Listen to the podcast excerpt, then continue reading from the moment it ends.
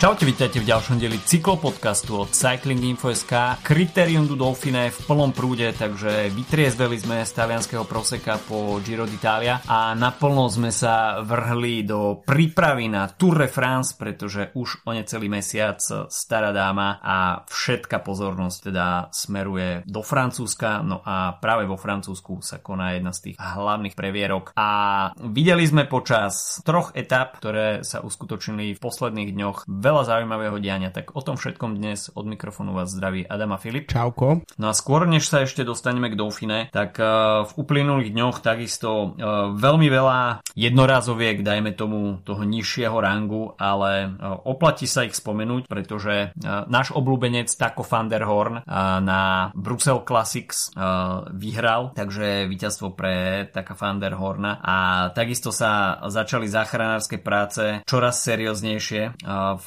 lote Soudal, pretože Arnold, Arnold Deli eh, dokázal ovládnuť eh, klasiku Ronde van Limburg a zdá sa, že v lote Soudal sú tieto body možno zlaté, pretože mm. hoci ich nebolo až tak veľa, ako by sa na prvý pohľad zdal, ale hm, takisto to víťazstvo môže byť takým morálnym kikrom, pretože hm, Arnold Deli sa tam dokázal vysporiadať s celkom kvalitnou šprinterskou konkurenciou.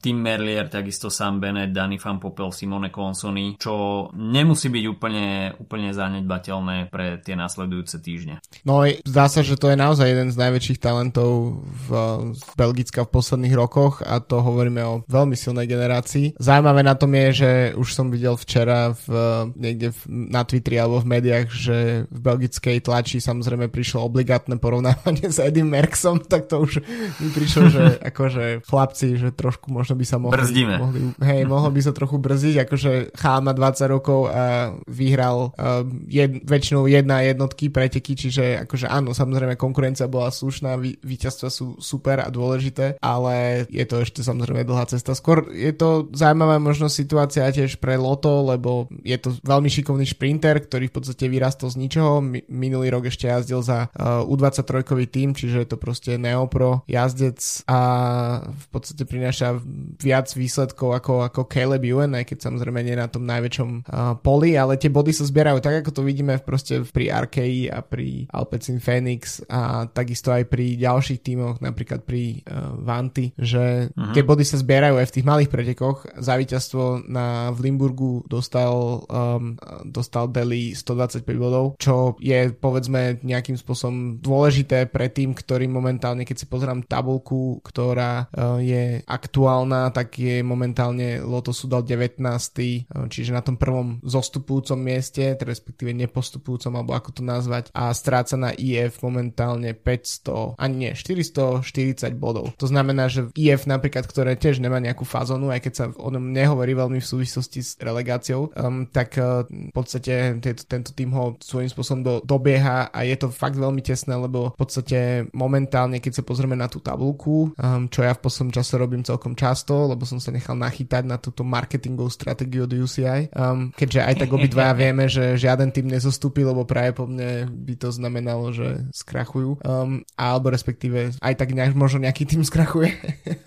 to, tejto sezóne, tak uh, v podstate nikto ešte nemá nejaký istý, povedzme z tej nižšej časti záchranu, ak nerátame mm-hmm. tie mhm. najväčšie týmy v podstate od, uh, keď sa tak pozrieme, Movistar je 16, tým má momentálne 12 941 bodov, to je o necelú tisícku viac, ako má práve spomínaný Loto to súdal. Povedal by som, že pri mm. súčasných výsledkoch a pri zložení týmu je momentálne Izrael podľa mňa viac na odpísanie ako Loto súdal, ale teda nemá to isté ani Movistar, ani Bike Exchange, ani IF a ani Loto a ešte tesne nad nimi sú potom Cofidis, DSM a podobne. Takže je to podľa mňa celkom zaujímavá situácia. Ja si myslím, že to pridáva nejakým spôsobom akože zaujímavú situáciu um, tomu všetkému, ale je to samozrejme, bavili sme sa o tom už v minulosti, že je to vlastne svojím spôsobom trochu kravina. Um, celý tento rank ranking, ktorý vlastne garantuje zánik niektorých tímov. Plus ešte nehovoriac o tom, že um, momentálne to vyzerá tak, že ak teda napríklad by zostúpil Loto a Izrael, tak ako, sa, ako, to, ako to momentálne vyzerá, tak majú momentálne najviac bodov um, medzi ďalšími týmami, čiže by boli, um, um, čiže by práve po mne dostali pozvanku na um, všetky World Tour eventy budúcu sezónu. Tam je to ale nie, nie, nie je to úplne isté, lebo tam je napríklad silné Total Energies s relatívne vysokým počtom bodov, ktoré napríklad sa potvrdili aj teraz na Dauphine, k tomu sa dostaneme, ale čiže nie je to úplne tak, že teraz ten tým, ktorý ako keby vypadne, tak je úplne mimo hry, lebo však vidíme to aj teraz, Alpecin Phoenix nie je World Tour a štartuje na Grand Tour pretekoch, ale takže je to ako keby nejakým spôsobom, tam ešte to záchranné koleso v tom počte bodov je, ale celé je to proste, um, no nechcel by som byť v kože proste tých, tých tiež direktor sporty, už teraz som čítal niekde, že um, Sepp van Mark napríklad uh, z Izraelu, tak uh, nejde na Tour de France a idú ho poslať na nejakú sériu proste jednotkových pretekov v lete, a, lebo jednoducho vidia tam nejaký potenciál na body, tak som zvedavý, že kde vlastne všade, borci budú štartovať. Um, ale z pohľadu napríklad toho, jak sme sa bavili minulý týždeň um, s pretekmi, ako je okolo Slovenska, um, alebo aj akékoľvek ďalšie menšie preteky v regióne, tak si myslím, že to je veľmi dobré pre tie, pre tie malé preteky, lebo sa zrazu budú tými hrnúť tam s silnými zostavami, aby uhrali čo najviac bodov na tých menších fórach, povedzme. Tak e,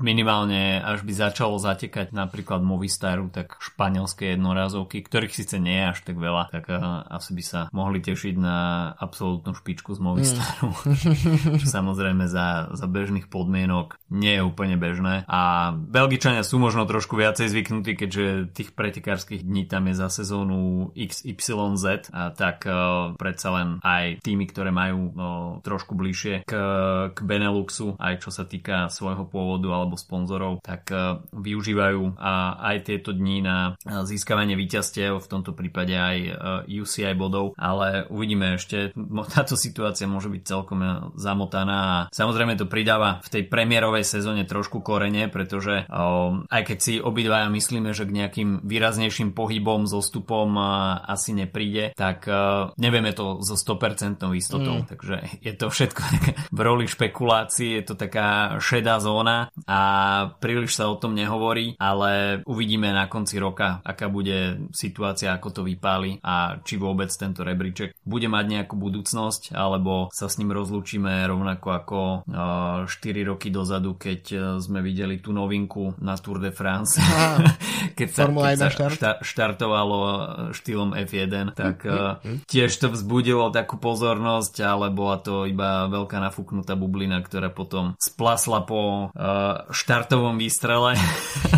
a, bolo, a bolo po všetkom, takže uh, nedávam tomu úplne veľkú životnosť tomuto rebríčku, pretože to nastavenie a financovanie cyklistiky nie je úplne kompatibilné s, s nejakou zostupovou politikou uh, alebo takýmto pravidlom a bude, to, bude na tom treba spraviť veľa úprav, um, aby aj štruktúrálnych, aby sa niečo takéto v budúcnosti utilo. No čo sa týka noviniek, tak ďalšia novinka, je teraz dielne Jumbo Visma a konkrétne od Toma Dumulana.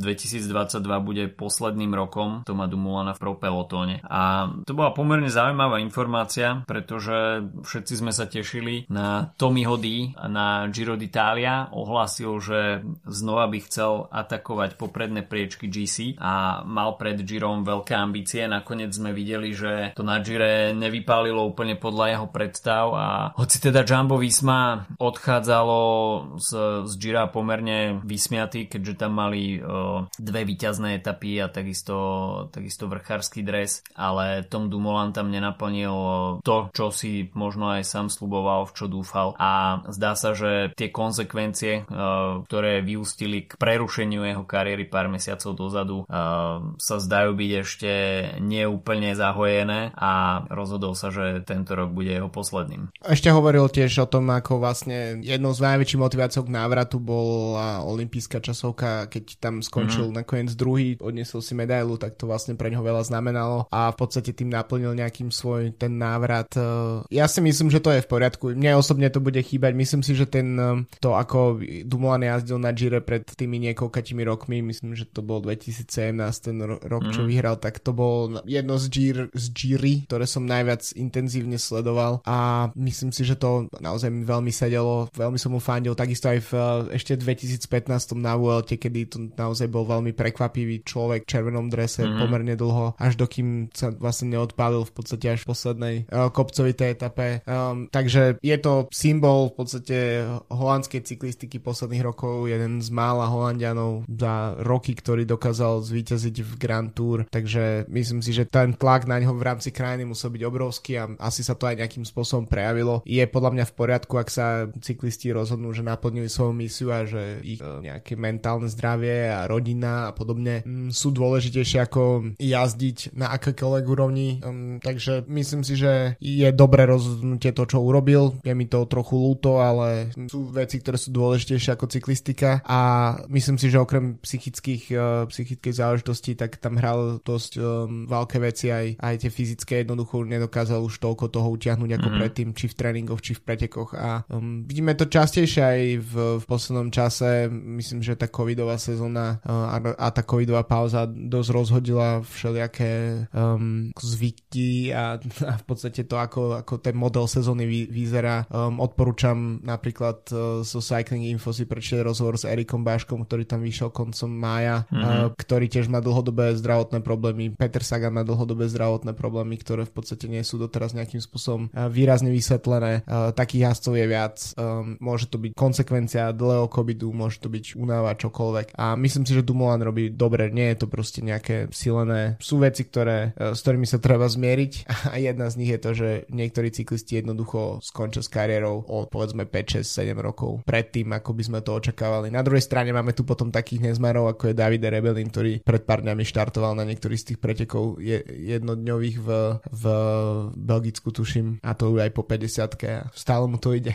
Myslím, že skončil v top 20, ak si dobre pamätám. No, mimochodom, David Rebelin takisto oznámil, že toto je jeho posledný rok. mm-hmm. Takže mm-hmm. Na, konci, na konci sezóny to bude veľký sentiment, pretože už máme ohlaseného Alejandra Valverdeho, Vincenza Nibaliho, Toma Dumolana a ešte Davida Rebelina, takže v off-season, keďže ide o pomerne dosť veľké mená, tak e, to každý by si snad zaslúžil nejaký jeden špeciál. Určite to tak spravíme, takže, áno. Takže jasné. určite sa nebudeme nudiť a okrem teda Davide Rebelina e, všetci traja sú víťazi Grand Tour, v prípade Vincenza Nibaliho má ten kariérny Grand Tour Grand Slam, takže veľké mená opustia na konci sezóny profesionálnu cyklistiku. Menej príjemná správa takisto ohlasená z Ameriky Greg LeMond má leukemiu, mm. hoci teda nie je to nejak plne vo vážnom stave, dá sa to podchytiť, ale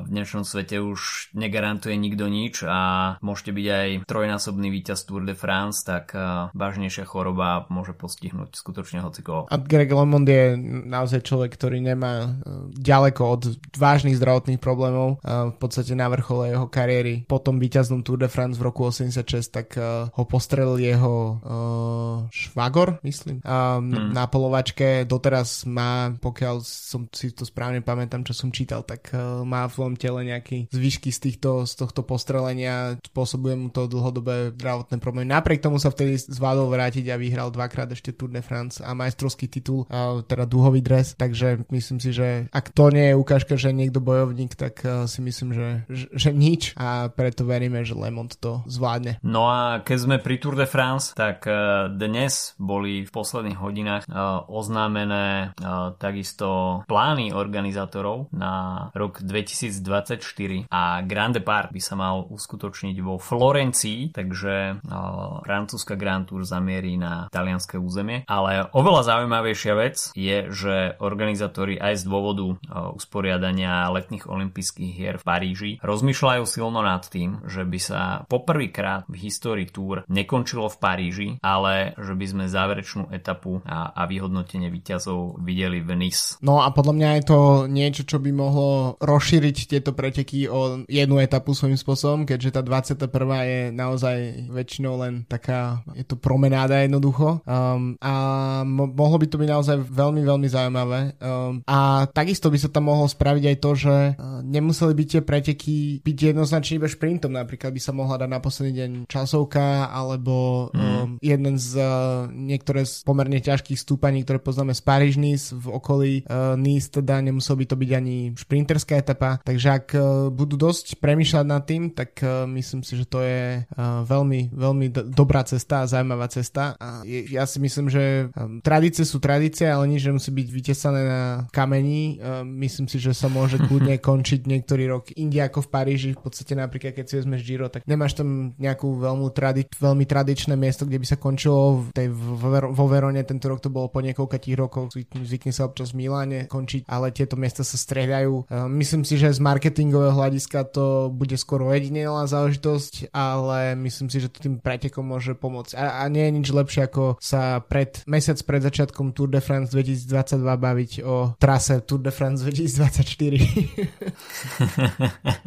ja si myslím, že až sa má vybočiť takýmto krokom uh, z tých zaužívaných kolají, tak uh, myslím si, že aj individuálna časovka na konci túr by bola v tomto prípade celkom dobrým lákadlom a minimálne už spomenutý Greg LeMond má na to veľmi dobré spomienky, ale...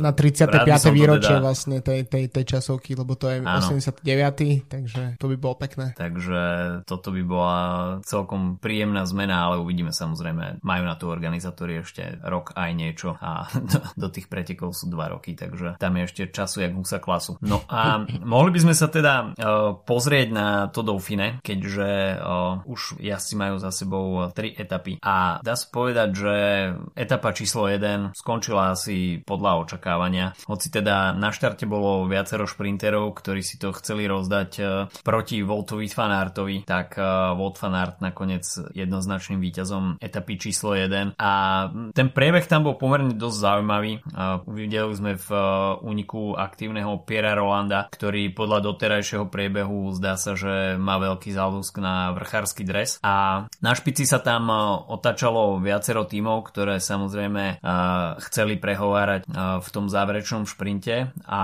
zo začiatku tam mal veľkú motiváciu aj zo skupenie Bike Exchange, ktoré chcelo nejakým spôsobom diktovať tempo asi trošku pozvolnejšie pre Dylana Hrunewegena, keďže uh, ešte pred záverom asi museli absolvovať jedno stúpanie, avšak ako náhle začalo diktovať tempo tým Ineos, respektíve aj Jumbo Visma a Trek, tak to posledné stúpanie bolo na Chronewegena príliš náročné a rovnako náročné bolo aj pre Phila Bauhausa a pre uh, Juana Sebastiana Molana, ktorí boli dropnutí a tým pádom to mal, dá sa povedať, Volt Fanart trošku ako na podnose, hoci teda uh, v tom do toho šprintu sa zapojili takisto kvalitní jazdci, ale predsa len Volt Fanart uh, trošku nad nimi vyčineval. Skôr sa zapojili takí klasikári ako, ako v podstate klasickí šprintery, čo, by, čo vzhľadom na úplný záver uh, tej, tých posledné metre v podstate pretekov, tak uh, bol jak na podnose pre naozaj pre fanárta, ako hovoríš, lebo keď si vezmeme, že, ten, že fanart je jazdec, ktorý je schopný vyhrať práve pred chvíľou spomínané champs v Paríži, tak uh, Ethan Hater zase nie je taký rýchly, mm-hmm. čistokrvný šprinter, je to jednoducho jazdec, ktorý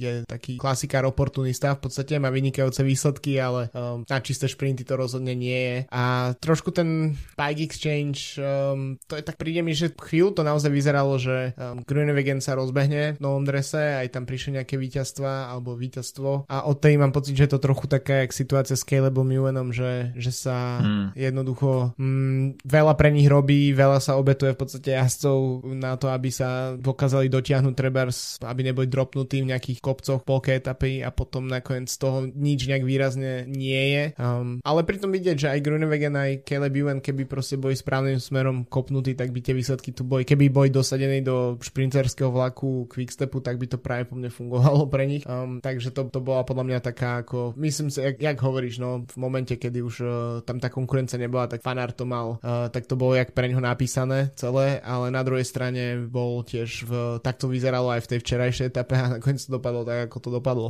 No, potom prišla etapa číslo 2, uh, kde sme videli 6 členný únik, ktorý sa nakoniec uh, dostal k záverečnému slovu a tam neostáva konštatovať nič iné ako zlé vypočítanie si rozdielu medzi, medzi únikom a pelotónom, pretože ten náskok skupiny nebol počas celej etapy nejak úplne výrazný a bol v pohode stiahnutelný, ale týmy na čele začali pracovať veľmi, veľmi neskoro. No a v konečnom dôsledku to teda vypálilo pre uh, peticu, na, z ktorej sa radoval Alexis Villermoz uh, z týmu Total Energy, takže uh, dá sa povedať, že po dlhej dobe víťazstvo na tej najvyššej úrovni aj pre tento uh, francúzsky Pro Series celok. A určite veľké víťazstvo vzhľadom na to, že Peter Sagan nezažíva uh, úplne ideálnu sezónu a body sa takisto celkom hodia, ale rovnako talianské vedenie týmu, uh, francúzske vedenie týmu určite rátalo s tým, že angažovanie Petra Sagana prinesie aj nejaké etapové, respektíve klasikárske víťazstva, tak musia to nakoniec lepiť z viacerými jazdcami a znamenalo to aj teda zmenu v GC, keďže Alexis Viermos sa obliekol do žltého dresu. No a prišla etapa číslo 3 a tam sme videli takisto 6 členný únik.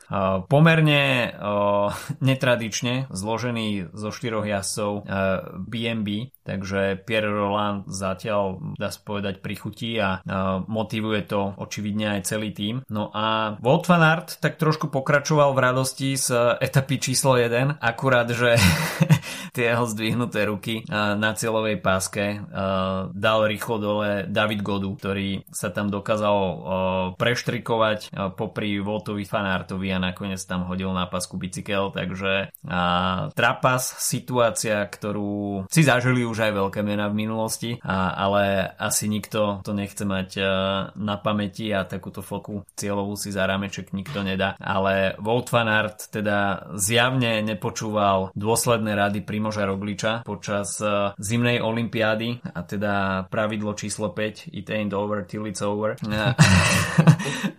a teda uh, Volt van Aert to dal na Juliana Alaphilippa. Ja som tak, ale raz toho Jumbo profituje, inokedy nie, tak, uh, ale celý ten záver vlastne etapy bol veľmi um, zaujímavý, v podstate bolo to taká situácia, v ktorej podľa mňa Van Aert bol tak hranične na to, že to bola v podstate na neho šita uh, etapa, povedal by som, že to bolo tesne nad jeho takými, takým ideálnym, ideálnym miestom v podstate pre ňoho, mm-hmm. um, pretože bol tam niekoľko, raz tam bol minimálne tak polodropnutý, uh, tam mm-hmm. Roglič a ešte jeden z uh, jeho spolujazdec, áno presne Vingegaard z Jumbo Visma, tak ho tam dotiahli späť. Um, vtedy naozaj vyzeralo, že to Jumbo si veľmi dobre odmanažuje na rozdiel od tej etapy číslo 2, kedy sa im nepodarilo to vyrátať dobre s tým unikom. A, um, ale bolo tiež vidieť, že ten, ten kick v tom úplnom závere, tak uh, jednoducho Fanard už bol trošku mimo síl a vyzeral ako najväčší favorit jednoznačne z tej skupiny jazdcov, um, lebo mal najrychlejší záver štandardne, ale sám možno ani nevidel, ako proste da, maličký David Godu,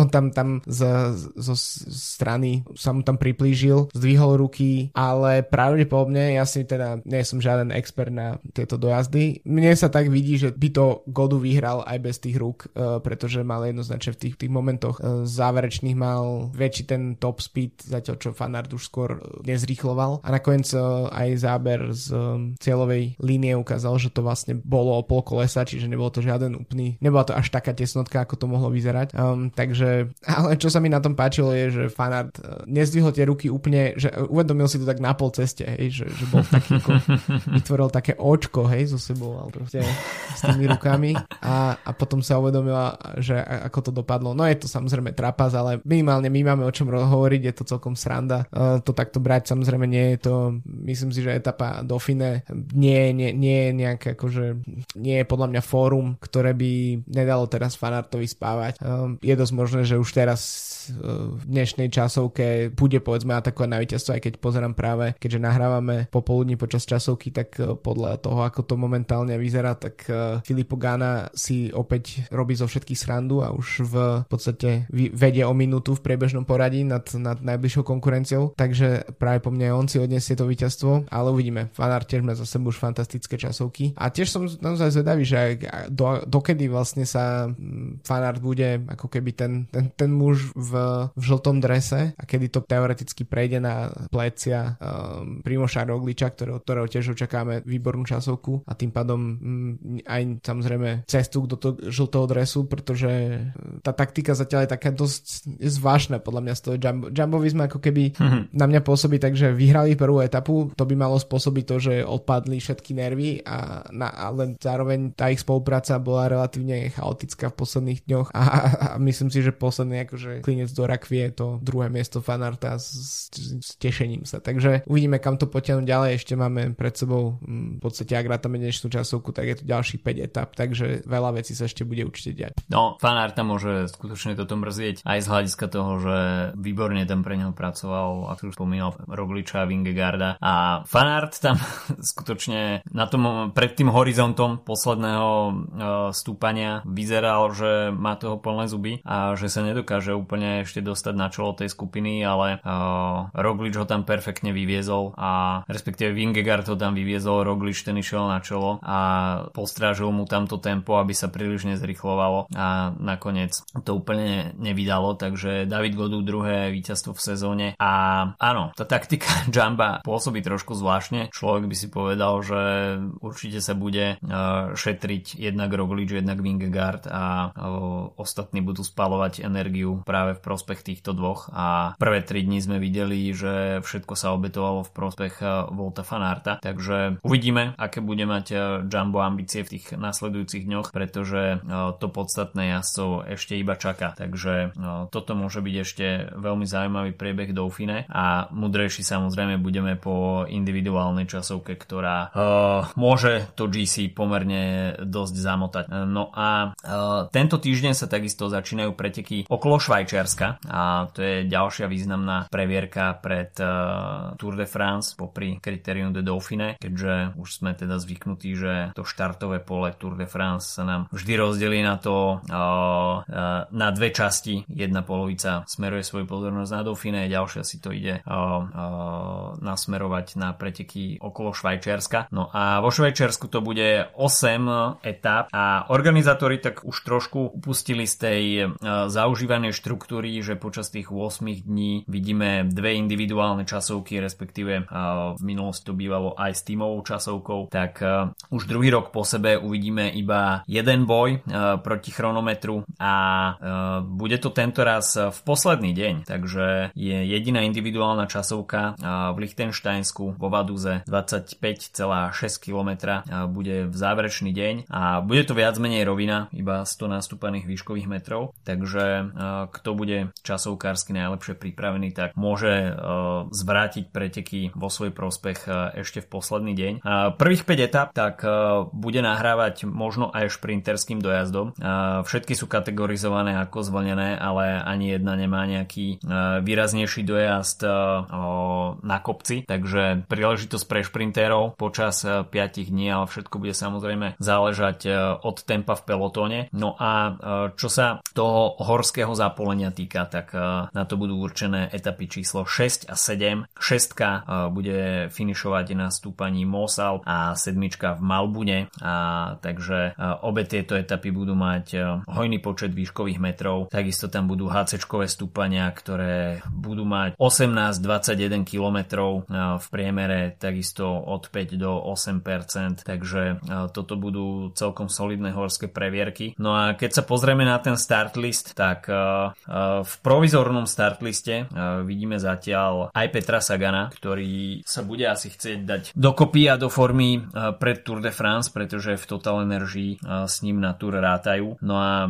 keď sme začali teda skôr šprintermi, klasikármi, tak na štarte bude aj Alexander Kristof, Fernando Gaviria, Caden Groves, Brian Cockart, Michael Matthews, Mateo Trentin, takže celkom solidná konkurencia. No a čo sa GC jazdcov týka, tak je tam Remco Evenepoel, ktorý už začal svoju prípravu na Vueltu, keďže Quickstep oznámil, že na Tour de France nepôjde, ale čo sa týka ašpirantov na GC, na Tour, tak je tam Alexander Vlasov, takisto aj Adam Yates, Felipe Martinez, uh, Ioni Zagir, Sergio Igita, Michael Woods, takisto Domenico Pocovivo po úspešnom Gire a po úspešnom Gire takisto aj Mikel Landa, ktorý ale možno bude pracovať pre domáceho Gina Medera. Myslím si, že si to, to poradie, v ktorom si to povedal, tak uh, myslím si, že nasvedčuje tomu, ako koho by som tak určil za favoritov. Um, Remka aj kvôli tej časovke um, a takisto aj preto, že tie týždňové etapáky mu idú. Uvidíme, ako to bude v tých ťažších